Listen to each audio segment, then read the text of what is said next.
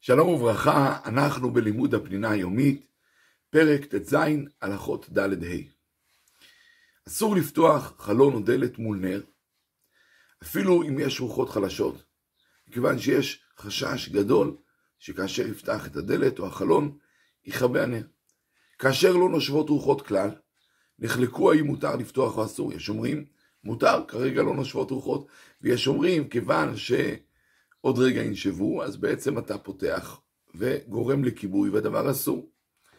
כיוון שהדבר נתון מחלוקת, בשעת הצורך, נניח כאשר חם בחדר, אפשר יהיה ללכת כדעת המקילים.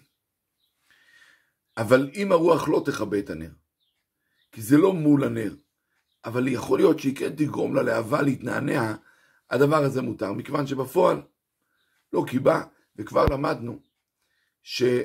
הנענוע של הלהבה בנר פרפין לא משנה שום דבר, ולכן ממילא הדבר מותר.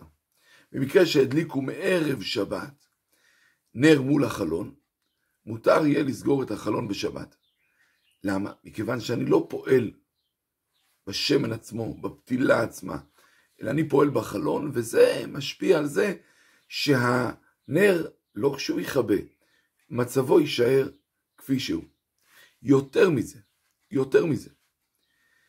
אם יש איזה מדורה בחדר, מותר לי לסגור את הדלת למרות שחיסרון הרוח יגרום לאש קצת להיחלש, הדבר מותר. שוב פעם, כי אני לא פועל באש עצמה, אני גם לא גורם לכיבוי גמור, אלא רק מפסיק את הזרמת האוויר, ולכן ממילא הדבר מותר.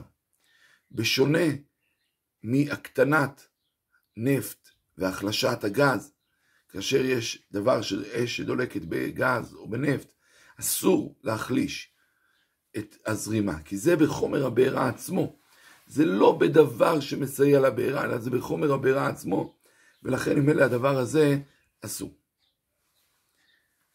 בתורה יש איסור של מלאכת מכבה. מה זה מלאכת מכבה? אחד מל"ט המלאכות זה שהיו מכבים את העצים הדולקים כדי שיווצרו פחמים, על ידי זה יהיה חום אחיד ויבשלו עליו את הסממנים, את הצבעים. לכן אם אלה מי שמכבה בשביל ה... לעשות פחם, לדוגמה, אדם שמדליק נר ומכבה אותו כדי שאחרי זה יוכל בקלות להדליק את הפתילה, מקרה כזה עובר ודאי על איסור דאורייתא של מכבה. מה הדין שאדם מכבה, אבל הוא באמת לא רוצה את הפחמים אלא הוא מכבה כי הוא חס על השמן, או הוא מכבה כי הוא רוצה שלא יהיה אור, האור מפריע לו, אבל הוא לא באמת רוצה את תוצאת הכיבוי, כלומר, את הפחם, את מה שנוצר בפתילה. מה הדין במקרה כזה? הדבר הזה נקרא מלאכה שאינה צריכה לגופה. וזאת מחלוקת תנאים גדולה. שיטת רבי שמעון, שמלאכה שאינה צריכה לגופה, אסורה רק מדברי חכמים. כלומר, למרות שאתה עושה את המלאכה, כיוון שאתה לא עושה אותה בשביל הצורך שלשמה היא נועדה, ממילא הדבר מותר מהתורה ואסור מדרבנן. אבל לשיטת רבי יהודה, כיוון שהמלאכה נעשית כדרכה, רק שהכוונה שונה, זה אסור מן התורה. הרמב"ם פסק כמו רבי יהודה. אבל רוב הפוסקים ורוב הראשונים כולל השולחן ערוך, פסקו כשיטת רבי שמעון, וכך ההלכה, שמלאכה שאינה צריכה לגופה, אסורה רק מדי רבנן. אלא שכיוון שבאמת אדם עושה את כל המלאכה כדרכו, רק שהכוונה שונה, זה נחשב דה רבנן חמור יותר.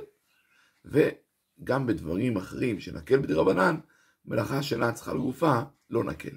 שלום, שלום.